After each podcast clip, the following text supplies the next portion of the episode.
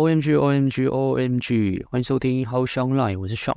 今天想来聊聊关什么是够好、更好的自己，这些想法如何定义及影响我们。从小，我们从家庭到学校，到出社会，乃至整个人生，我们都深受着一个集体意识的影响，那就是我必须要更努力才有用，要够好，好还要更好，不能让别人失望或让别人看不起。从小的时候是比谁比较听话乖巧，大一点是比谁功课比较好，比较用功努力。出社会是比成就、地位、薪水，仿佛就像仓鼠在转轮上一样，不断的奔跑，试图想要超越那个感觉不够好、很糟的自己。我们在每个时期都不断的会认为自己不够好、不够努力、不够优秀，促使我们想要改变，成为更好的自己，而不断努力。必须要说，这一点其实没有问题。但似乎我们忽略了，如果我们无时无刻都在自我怀疑与否定，一直认为还不是最好的，那么我很好奇的是，究竟所谓的最好是什么，又在哪里？那么是否意味着，在我们未达到这个标准前，我们都是以一个失败者或是不好的自己，在一种自我厌恶及否定中度过？我们总以为只要达到了那个标准，一切就会瞬间的否极泰来，高枕无忧。就像童话故事般的美满幸福，这样的理想与憧憬，似乎我们都短暂曾经的有过。同样的，这样的理想也是很好，没有问题的。而我所有疑问的是，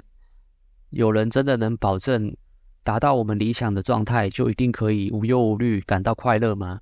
我们的幸福快乐感真的是需要达到某种标准，或得到某些东西才能拥有吗？也许我们这么的努力生活，只是为了想被爱。想被看见、被接纳而已，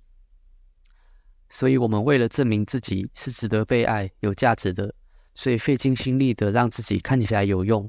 害怕自己如果没有能力、不够聪明、没有价值，就会被抛弃，难以被接受，并在社会上生存。可是其实我们都没有想过，甚至都忘了，我们的存在本身就是有价值。无条件的爱是因为你是你而已。而有条件的爱是，你是谁不重要，重要的是你有的东西。如果我们对自己都是有条件的爱，都无法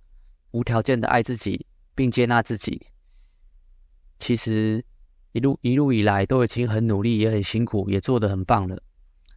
那么很可能庸庸碌碌，到最后只会觉得生命中总是某一块是空的，不管你如何的想要填满，都是一样的。我想要提醒的是，想被爱没有错，也很自然，只需要从我们爱自己、自我关怀开始，并不需要去证明或争取被爱。我知道这听起来是很冲突，也有一些老生常谈。可能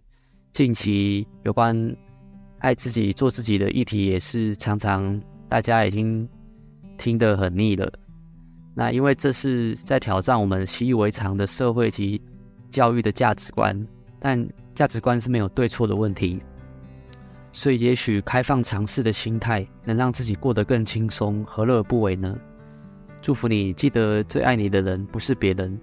而是你自己。今天分享到这里，下次见，拜拜。